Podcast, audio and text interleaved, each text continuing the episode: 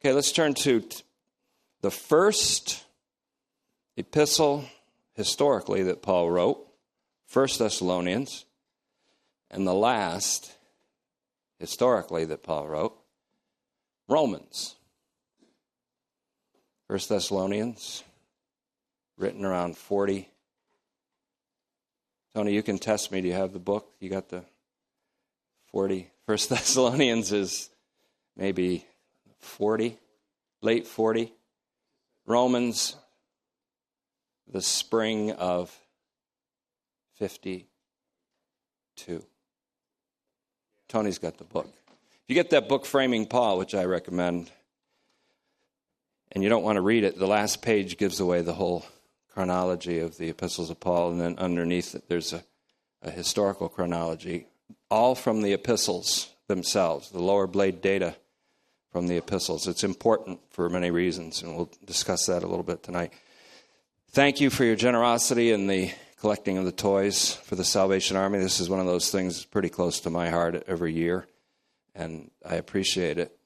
And we'll be, this is only through this Sunday, right, Kath? Or Wednesday. We got it through Wednesday. Okay. All right. A few moments of silent preparation. I might even, after the Thessalonian thing, take a three minute break so you can take a breather and then hit it again. So if, Mark, you'd be aware of that, but just, I might break. Just try it. I just decided to do that because in exercising, I realized sometimes I, when I was 20, I could do something steadily for 45 minutes, like go uphill with carrying seven pound weights in each hand and throwing them around. Then I realized that's a little difficult to do. And so I did it for 20 minutes, breathed a little while, did it 25 more minutes. So that's, I think maybe same thing applies to taking in the word sometimes. So I'm going to have a little pity and co- uh, compassion on you all. Maybe take a little break because there's really two segments of this study tonight. So let's pray. Father, we all have the sense of embarking on a new venture, a new enterprise as we enter into the study of Paul after a very long stint in the book of Revelation. And we thank you that you have given us a leading and given us direction and drawn us in this direction. Because you more than I, you more than all of us, want to manifest your Son in his universal significance as creator and as redeemer.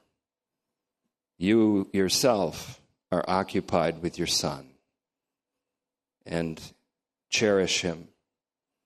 And we desire to have your viewpoint of your son and to cherish him as well.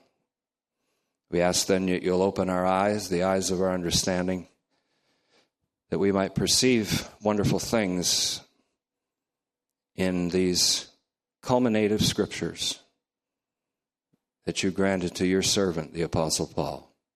We ask it in Christ's name. Amen. Last night I introduced a, a, very important theme, a very important aspect of our study in the epistles of Paul, and it's the word exigence. And I think that might be the more British way of saying it. We say exigency. And by definition, exigence, I want to call it exigence. I just like that word better. It sounds more fitting. It's an urgent need or demand. And by one definition, that demand is intrinsic to a circumstance or a condition. Or it can be a case or a situation that demands prompt action or remedy. And so every one of the epistles that Paul wrote has an exigence related to it. In other words, he is responding to a critical situation or sometimes even to a set of questions like in Corinth. But in every case, there's an exigence. And that gives a little more meaning to the title I've chosen Better Call Paul. The exigence requires and demands a response.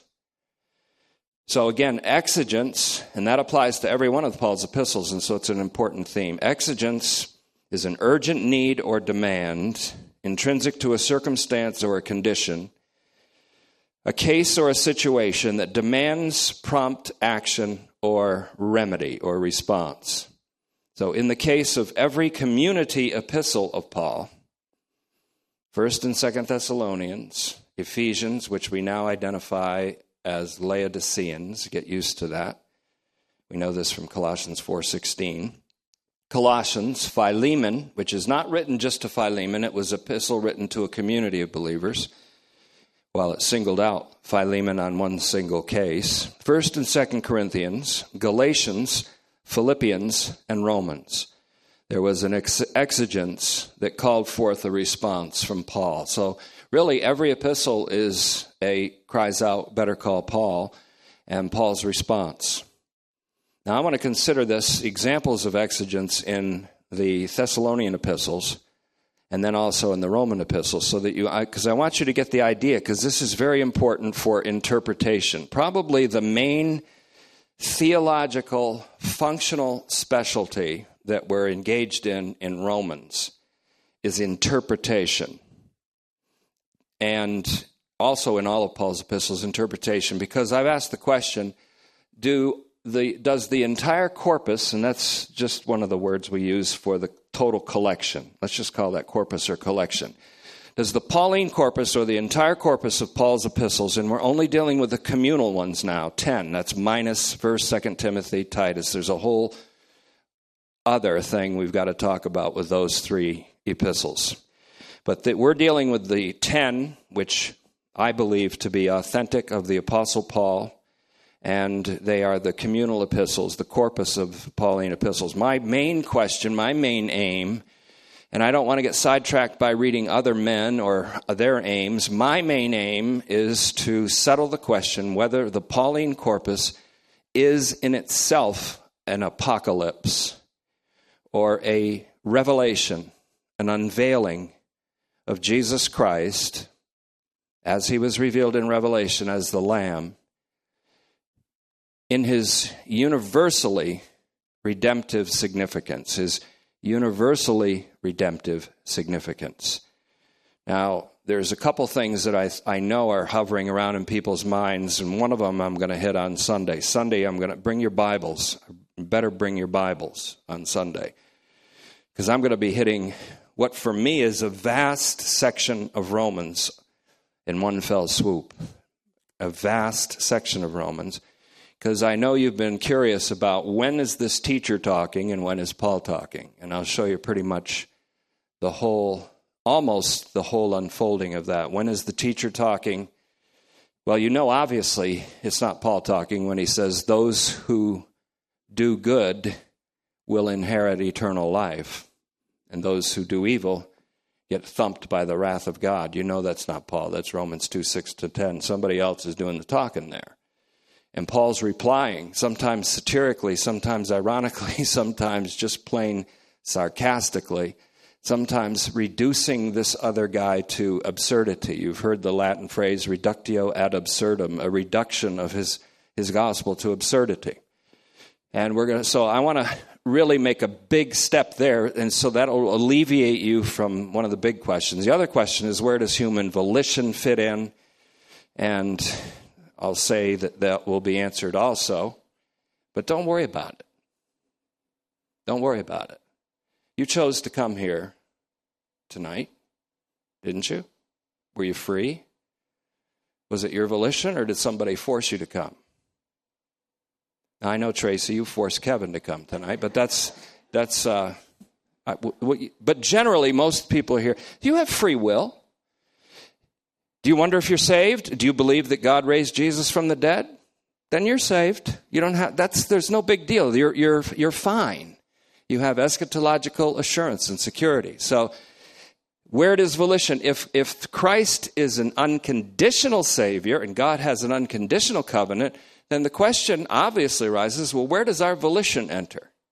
Well, I'll ask a few questions first of all. Was your volition involved in your first birth? And in James 1:18, God begot us according to his own will, by his own will. He begot us a second time. So it was a matter of God's will. So where does our will come in? Well, maybe our will, which was once enslaved to only do that which was within the Adamic existence, is freed once we're in Christ. Truly free. So that we can be free to obey the commandments of God in the power of the Holy Spirit. So we have very free volition in Christ. We have a, fairly free volition outside of Christ, but it's enslaved. Just some hints. Just some hints. But we're back to exigence. What called forth each epistle? In the case of every community epistle of Paul, there was an exigence, called forth a response from Paul. So, really, every epistle can be a response by Paul to better call Paul. His epistles were responses to exigencies or exigences, at least to implied exigences in every single case. Now, I think a classic, the easiest example is 1 Thessalonians. So I want you to turn to 1 Thessalonians 4 at first. A classic example of an exigence that called upon Paul to respond by an epistle was a great disturbance of the Thessalonians after receiving information to the effect that the day of the Lord had come. And the implication was they were left behind. Now remember, communication wasn't as fast back then as it is now. The exigence, and I've mentioned this several times, but the historical occasion that called that elicited this misinformation was called the Gaian incident and it was when Gaius was the Caesar. The, the time is 39. Let's just call it CE, Common Era. We know it as AD or AD 39. Anno Domini, year of our Lord. It's late 39, maybe early 40. Gaius is the Roman emperor. He makes a proposition, a famous one, that he's going to desecrate, he doesn't call it that, but the Jews sure would, the temple in Jerusalem. He's going to go right into the Holy of Holies of the Temple of Jerusalem and have a statue of himself erected and thereby proclaim himself to be the God of Israel and therefore the God of the universe. Now, that would be tragic because that would pretty much fit the description of the abomination of desolation, which would invite the destruction of Jerusalem, the coming of the Son of Man, as it was understood by them. And so they received, and it was either of one or three means or by more than one or two means, either by a charismatic prophecy, someone speaking under the supposed power of the Spirit, or a message, a teaching that someone gave them, or an epistle that might have been forged as if it was from Paul, Silvanus, and Timothy. They were the three authors. These were all co many of these were co-authored. Paul took input from Timothy and from Silvanus and wrote these epistles. There was apparently an epistle written to them that this event, the Gaian event, signals the coming of the day of the Lord. And so their understanding is a lot like the modern understanding. Jesus came in a secret rapture already and took all the believers away. We must have gotten evangelized too late. We're left behind. Left behind. They could have, the authors of that series could have sold a lot of books in Thessalonica because that purports to be Paul's eschatology. And it isn't. So we're faced with similar things today. The Roman Emperor Gaius was restrained in doing this. So I don't want to go into the whole history, but the reason that Paul assured them is that this, he said, the restrainer is going to restrain this from happening. And in fact, the providence of God kept that from happening. It didn't happen. Gaius died. The messengers that he sent and letters got messed up and mess, everything got messed up. The providence of God intervened and it didn't happen. But something like that happened in 70, as we know. The abomination of desolation, the surrounding of Jerusalem by the armies, the desecration of the temple, the destruction of the temple, etc. So Paul had to write back. They said, better call Paul. Paul was in Athens when he received the call. Better call Paul. And Paul said, I better write to the Thessalonians and dispatch the information to them quickly. So, the Thessalonians had subsequently, then, after that event, been informed whether by, again, a charismatic utterance, and those were legitimate at the time, as we know from 1 Corinthians 12 to 14, by some form of teaching, logos or message, or word as from the Lord, or by an epistle that claimed to be from the apostolic missionaries who founded that messianic community. That this meant that the Lord had come in his parousia and had gathered his people to himself. The horrifying implication, and imagine it, they were left behind.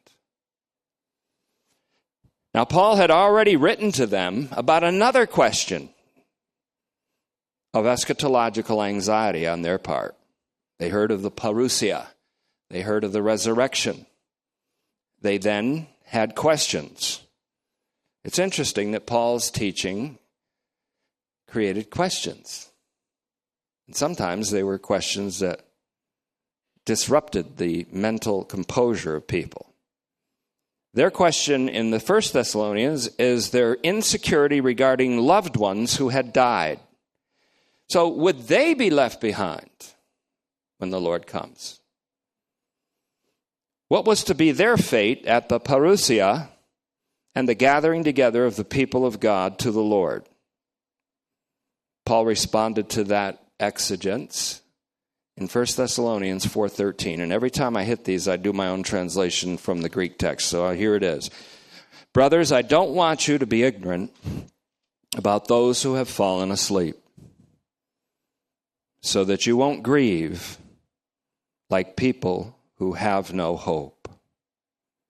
People without one big feature in Paul's epistles eschatological assurance.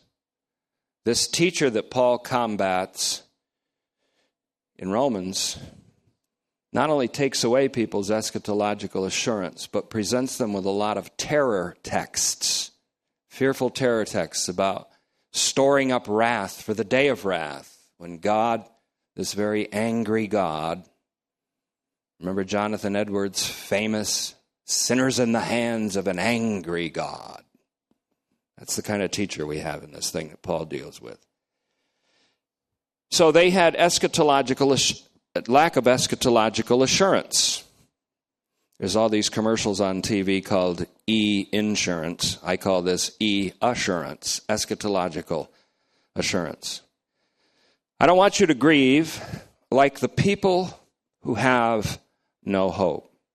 For we who believe that Jesus died and arose also believe that God will bring with him those who have fallen asleep through Jesus. Here's a question I'll put to you. Paul talks about being asleep in Jesus in his early epistle. Ten years later, he talks about in his letter to the Philippians about wanting to depart from this life and to be with the Lord.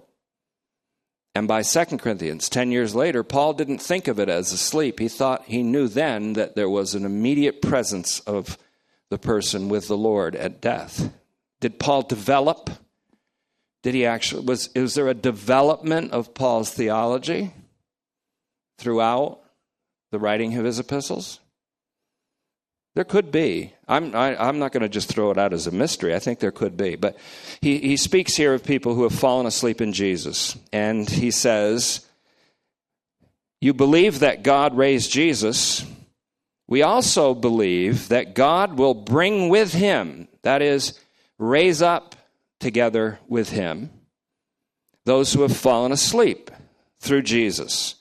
For we say this by a word from the Lord. Now, somebody had already said, by a word from the Lord, we're telling you the day of the Lord has come, and you've been left behind. I think that was actually a song by Larry Norman, wasn't it? If you no, nobody's as old as I am, you wouldn't remember Larry Norman. I want the people to know that he saved my soul, but I still like to listen to the radio. Larry, no, nobody remembers Larry Norman. Okay. We say this by a word from the Lord. Who's we? Paul, Silvanus, and Timothy. If you read the outline of the, the beginning of the letter, this is a true word from the Lord. This is something the Lord told Paul.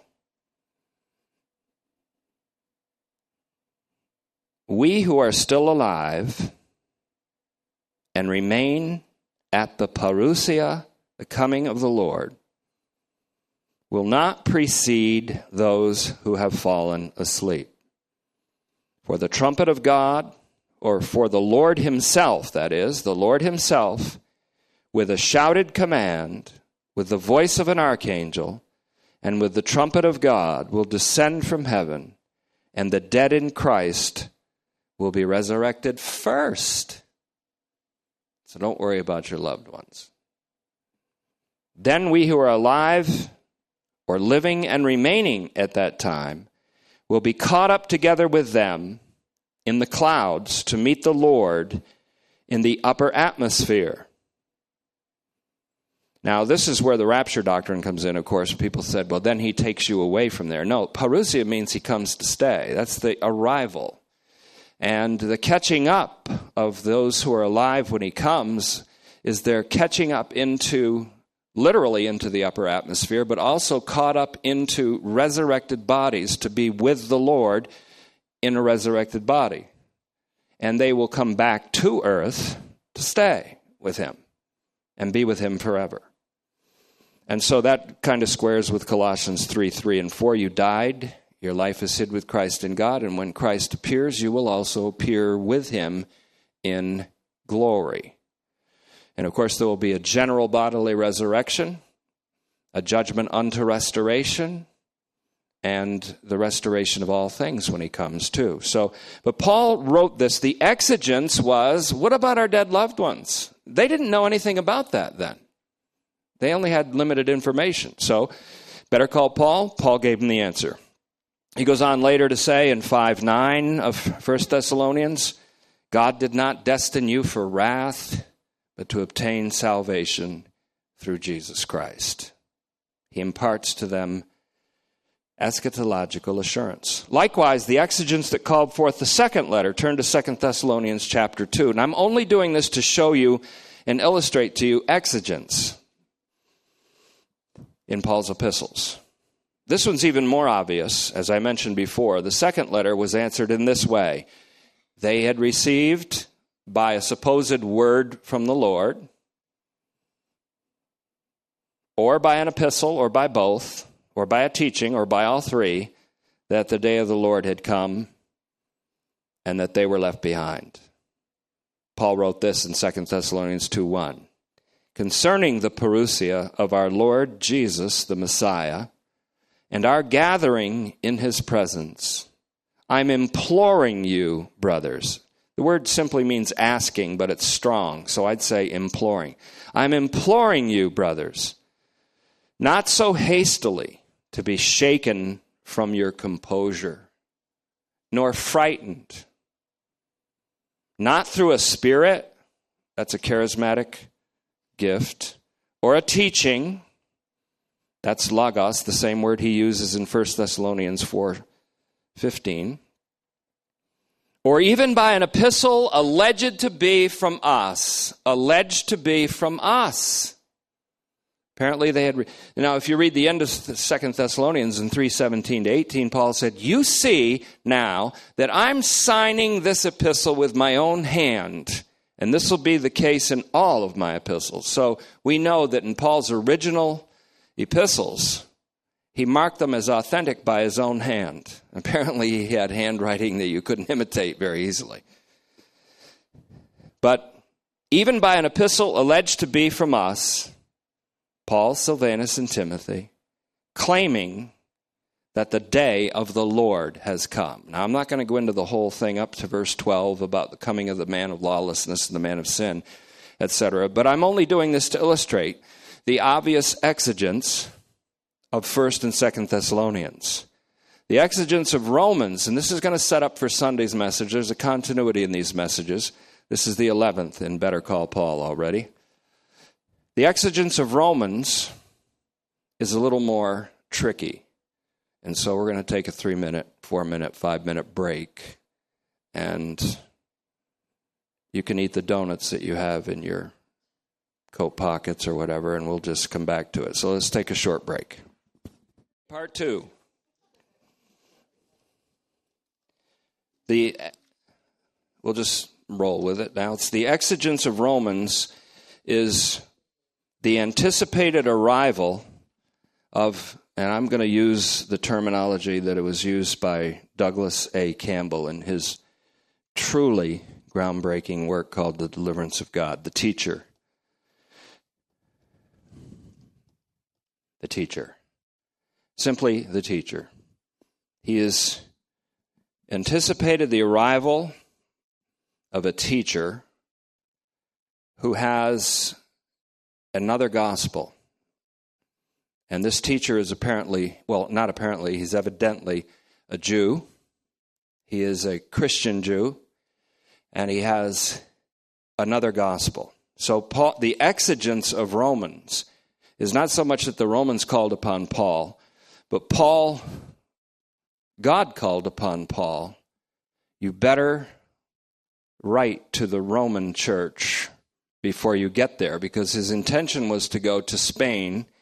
He had a missionary program and a missionary enterprise that he wanted to complete, and he had a fantastic success in his missionary enterprise. But he was on the way to Spain and he was going to stop in Rome and to have some fruit there, he says, in other words, to produce some fruit among you. Because Paul gently had to let people know that if there were churches among the pagans that were planted by someone else, that he still had authority over them because he was, by the calling of Christ and his commission in 34 AD, or AD 34, by his commission by the Lord Jesus Christ to take the gospel to the Gentiles, which was then recognized officially by the apostles in Jerusalem, that Paul would be the official apostle, the admiral of the fleet, as it were, to the Gentiles or the pagans, and that Peter would be given the uh, apostolic authority over the Jews, the circumcised. And they shook hands on it. So, whenever Paul heard of an assembly that was planted by another person, but with the Pauline gospel, he had authority over that assembly, apostolic authority. So he would sometimes gently introduce himself and say, I want to come to see you guys and so maybe give you a gift that you couldn't receive from anybody else except me a gift, a, a fruitfulness, uh, some edification. So, again, the ex- exigence of Romans, however, was the anticipated arrival of this man called the teacher. By this time, Paul had mastered this guy's spiel. He even parodies this man's turn or burn sermon, which he reproduces in 118 to 32. That's all. And this is according to Campbell, and I agree with him. I'm going to I'm going to take a stand and agree with him, and it's not a popular stand. But I see it. I see it. I perceive it as being correct that 118 to 32 of Romans is not Paul, but Paul parodying a speech of this teacher. He anticipates the arrival of this teacher because this teacher and his cronies, a whole group of people, are teaching another gospel. He had to deal with them in Galatia. Obviously, the exigence there was a defection of the churches in Galatia, a whole cluster of churches went after another gospel that was brought to them by a teacher, a certain teacher. Might have been the same guy. In 1 Corinthians, Paul wrote what is called later the letter of tears. And he called it that in 2 Corinthians. He wrote a letter of brokenheartedness to the Corinthians because they were influenced by other teachers. And that those other teachers were bringing truth other than Paul's. He had this problem in 1 Corinthians. Someone was there teaching them that there was not going to be a bodily resurrection. And Paul wrote 1 Corinthians 15 again to assure them eschatologically. But by now he knew the whole spiel of this teacher. So the exigence of Romans is the anticipated arrival of the teacher. And that's why I want to take you back to the early part of Romans. Romans 1 1 to 17 is Paul's introduction to his gospel. 116 and 17 is his thesis statement of his gospel. I am not ashamed of the gospel of Christ, for it is the power of salvation to those who have faith, to the Jew first, and also to the Greek, the pagan, the non Jew, the Gentile. And for therein the righteousness of God is revealed, unveiled, apocalypto, giving us a hint that Paul's writing is intended to be apocalyptic or revelatory. Therein the righteousness of God, which we have interpreted from Psalm 98 as the act, the saving act of God in Christ, is being revealed by it, that gospel, which is truly good news. From faithfulness to faithfulness, not faith to faith. Faithfulness, speaking of Christ's faithfulness, as he interprets it right in the next sentence. To faithfulness, which is the shared or participated faithfulness of the people of God with Christ's faithfulness. Paul said it in Galatians 2:20, I was crucified with Christ, nevertheless I live, and the life that I now live I live by the faithfulness of the Son of God the faithfulness of the Son of God that led him to the cross and through the cross to exaltation and enthronement is a faithfulness that continues in you. And that's where your volition comes in. Will you allow that faithfulness to continue in you? Your faithful your your volition is free now. You get to choose to assemble yourselves together in response to a command from God or not. You get to put off the old man. That's the freedom that you have. Put off the old man and all his practices, and to put on the new man who is being renewed in righteousness. And you have that volition. You have a volition that's freer now than before you were in Christ. In fact, you have a volition that's been freed. Before you were in Christ, you couldn't choose to obey the commands of God, and you didn't care less about them, anyways.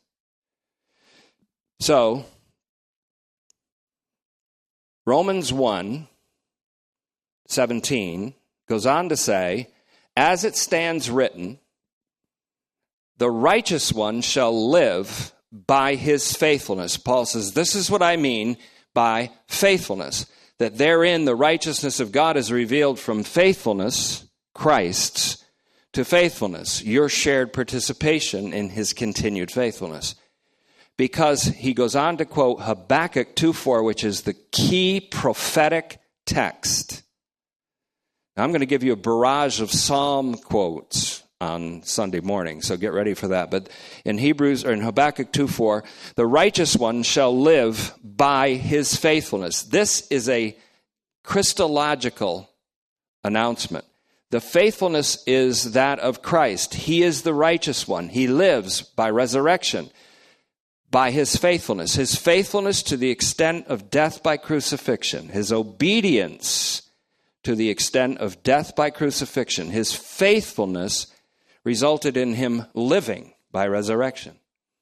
So when Paul says the faithfulness of God, the righteousness of God is revealed from faithfulness to faithfulness, he explains why. The faithfulness belongs to the righteous one. And he goes on to explain later that we are not justified by our faith, but by Christ's faithfulness. And therefore, we're saved by grace and through a faithfulness that's not of ourselves, but of Christ, as he says in his earlier epistle to the Ephesians. So, leading up to that key text or that thesis passage in 116 to 17, let's go back because I want to really engage the text here. Romans 1 1b And we started with Romans 1. I've done this many times already. Paul, an imperial slave of Jesus Christ, called apostle. Why was Paul called apostle? Because the triune God got together and said, we better call Paul an apostle. Set apart to the gospel of God. Now, starting right in 1b, where it says set apart to the gospel of God, 1b through verse 4 constitutes a breach of, of etiquette. There was a special etiquette related to letter writing back then, and there is still today, but very few people use it because very few people write letters, which is sad. But Romans 1b to 4 constitutes a breach of epistolary etiquette on Paul's part. But because it's because he wants to make emphatic a point. He said, I'm going to breach the normal etiquette. He doesn't address them until 1 7. Usually by 1 2, he said, To the saints at such and such a place, to the set apart ones. He doesn't even do that till 7 because he's breached the etiquette there. The reason he breaches the etiquette is to make the point of the entire epistle. His gospel is God's gospel, which is all about his son, Jesus Christ, who was born according to the flesh of the seed of David, which identifies him as the duly anointed messianic king and dramatically designated as the Son of God by being resurrected from the dead by the Spirit of sanctification. So Paul says, I can't even wait. I've got to say this now. So excuse my breach of etiquette.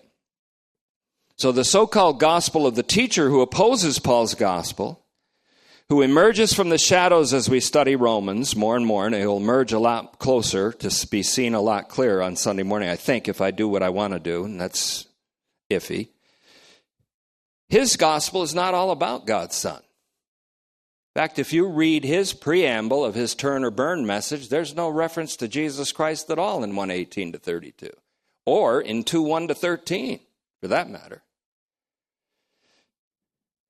And there's a lot of gospels that bring in Jesus at the end and say, Thank God for him. God's a really angry God. Thank God he sent his son to protect us from his anger. That's not the gospel. And so, the so called gospel of the teacher who opposes Paul's gospel and who emerges from the shadows as we study Romans is not about God's Son. His gospel is not Christocentric he will interpret as many do today. He would interpret the righteous one shall live by faith as the Christian who gets to live eternally by his faithfulness. And that's not the gospel. This is talking about the righteous one, Jesus Christ, will live because his faithfulness. And Christ is the single inclusive representative, so by his resurrection, we all live. We all live because of his faithfulness. To show that you have free will, you can resist this gospel you're free to resist it. Paul said to the Jews who heard him in Acts when he just preached the gospel about Christ, he didn't tell them to believe or anything. They just said, We don't buy it. And Paul said, Well, obviously you don't consider, consider yourselves worthy of eternal life. So we'll go to the Gentiles. They'll listen. So he did. And he preached to the Gentiles, and as many as were appointed to eternal life that day believed. Believed, having been sealed upon hearing the gospel. We'll go into that at a later time. So, the gospel of this other teacher does not emphasize God's act in Christ, but man's action for God. It does not recognize the radical incapacity of mankind, which Calvin, I think, rightly called total depravity. This writer does not, the other gospel does not recognize the radical incapacity of mankind in sin, but presupposes some capacity of reason, thus ruling out salvation as purely belonging to the Lord, which Jonah said in 2 9, salvation belongs to the Lord. I'm in the belly of a sea monster here. There's nothing I can do. If I'm going to be saved, it's going to have to be the action of God to make this fish throw up. And God did. And then Jonah went to a town and everybody got saved. The gospel of the teacher, and that's what Campbell called him, and I'm going to call him that for now until I can find something better that I think I could call him, stands in opposition to Yahweh and to his anointed one. Paul's gospel is the proclamation of Jesus Christ according to the revelation of the mystery. In fact, quickly jump to Romans 16 25 to 26. Some people don't know, some scholars don't know if this was in the original epistle of Paul, whether it was an added postscript or whatever. But whatever it is, it's a true perception of what Paul's gospel is. So I would say, let's go with it. Romans 16 25. Again, presenting a kind of an inclusio, that is, something said at the end that rhymes with something said at the beginning. Paul's gospel is the proclamation of Jesus Christ according to the apocalypse or the revelation of the mystery, which has remained silent for ages of time, but is now being made manifest. There's the word phanerao, a synonym for apocalypto, out of the scriptures of the prophets in other words, they used to read Habakkuk 2:4 about a righteous one who will live by his faithfulness. The gospel was there, but they didn't see it. The gospel was silent. And it wasn't until Jesus Christ came, was incarnate, died, and rose from the dead that Habakkuk 2:4 popped as the gospel in the prophets. It's Jesus. He's the righteous one. He lives by resurrection because of his faithfulness to death of the cross. So if anyone is rewarded with life, it's Jesus being rewarded with life because of his faithfulness to death. And we're saved by his faithfulness. And so in Christ, all will be made alive. This is a, a believe it or not, this is a message that's going to take a long time to convince you of, I think, but I think we're going to get an affirmative answer. Paul's epistles are an apocalypse. So again, he says, it is now being made manifest out of the scriptures of the prophets by the authoritative command of God to promote faithful obedience in all the nations. To promote faithful obedience in all the nations. How can there be faithful obedience in all the nations unless it's the faithfulness of the Son of God among all the pagans? Pagan participation in Messiah's faithfulness? What an offensive thing to think about for a refined, self righteous, Jewish, Christian teacher. A fundy. Paul's gospel truly is the core of the new Christian teaching in its continuity and fulfillment of the scriptures of the prophets and the Torah, the Psalms, and the writings. Paul's gospel makes perfect sense. In fact, he goes on to say in Romans 3:20, and 21 that this righteousness from God, the saving act of God in Christ, has been attested to by the prophets and the Torah. The law and the prophets attest to it. So God is able to strengthen you, Paul says, by means of this gospel. The other gospel weakens people by threatening them with terror texts, hell texts, wrongly interpreted stealing their eschatological assurance. It never assures them, this other teacher's gospel, it never assures them of where they or the rest of the human race and creation stands in the plan of God. It is rooted in a contract that's bilateral and involves conditions of humans rather than a covenant that is unilaterally a matter of God's faithfulness. Now, I am appealing to notes here because I have to nail this down. I have written these things out. And I am going to put some things on the website that I write. I'm going to summarize after, I don't know, 20 messages or so. I'm going to put a, my own little epistle to Tetelestai Church and say, this is what I've taught so far. So you can relax. And so, Paul's gospel is rooted in a covenant that is unilaterally a matter of God's faithfulness. I like what Ezekiel says. He came upon Israel who was writhing in her blood and tossed aside on the roadside, basically, by a mother who didn't want the baby. And you know what Yahweh said to her? I said to you, live. That's all. God says, live. This teacher's gospel said if you do this, you'll live. Do this and live. The covenant says, live. And she lived. Read Ezekiel. It's a very touching scene. Might even bring a tear to your eye. It never assures them, this other gospel never assures them of these things. Paul's gospel is rooted in a covenant that's unilaterally a matter of God's faithfulness, mediated by Jesus' faithfulness to the benefit of all. John gets it. We have all received from his pleroma grace after grace. We've all benefited. John 1:16. Under this covenant there are obligations, not conditions, but obligations. There is no condition to get in to Christ. There's no condition for staying in. But there are obligations given to those who are in, obligations to faithfulness. To those who are stewards of the mysteries, especially the gospel preachers are stewards of the mysteries, and one thing is required of them, Paul said faithfulness. In 1 Corinthians 4 1 to 2 after we're in Christ, we have the obligation of faithfulness, but the faithfulness is a participation in the faithfulness of Jesus Christ, the Son of God, who loved us and gave himself for us. We don't frustrate the grace of God. So our free will after being in Christ is either frustrate the grace of God or go with it. Grow in grace.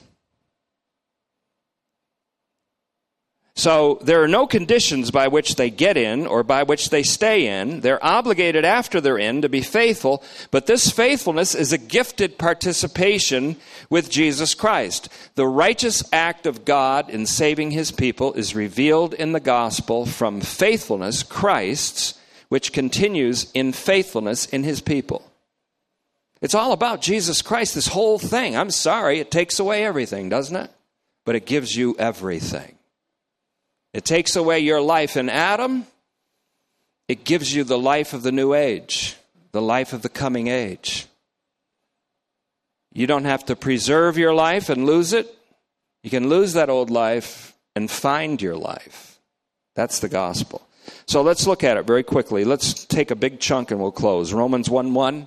Again, Paul, an imperial slave of Jesus Christ, called apostle, set apart to the gospel of God, which he previously announced through his prophets in the sacred scriptures, about his son, who was born of the seed of David according to the flesh, and designated as the Son of God with power by his resurrection from the dead by the Spirit of sanctification, through whom we received grace and apostleship to bring about a participation in the faithful obedience that is of Christ in all the nations on behalf of his name.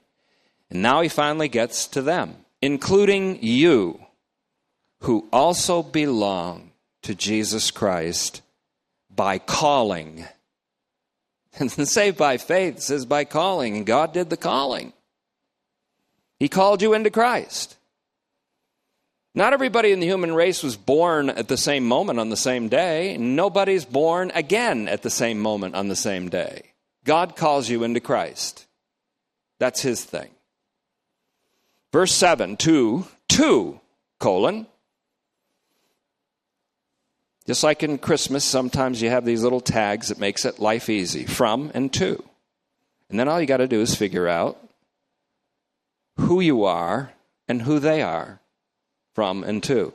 Paul says, from Paul, to all those who are in Rome, loved by God, called saints. He was called apostle. He was a murderous persecutor and called apostle. What happened between him being a murderous persecutor and being called apostle? He was shifted from sin into Christ, from death into life, before he even believed. What intervened between Paul being persecutor and Paul being called apostle? Nothing but unconditional grace. What intervened between you and I being pagans and then being called saints? Nothing but unconditional grace.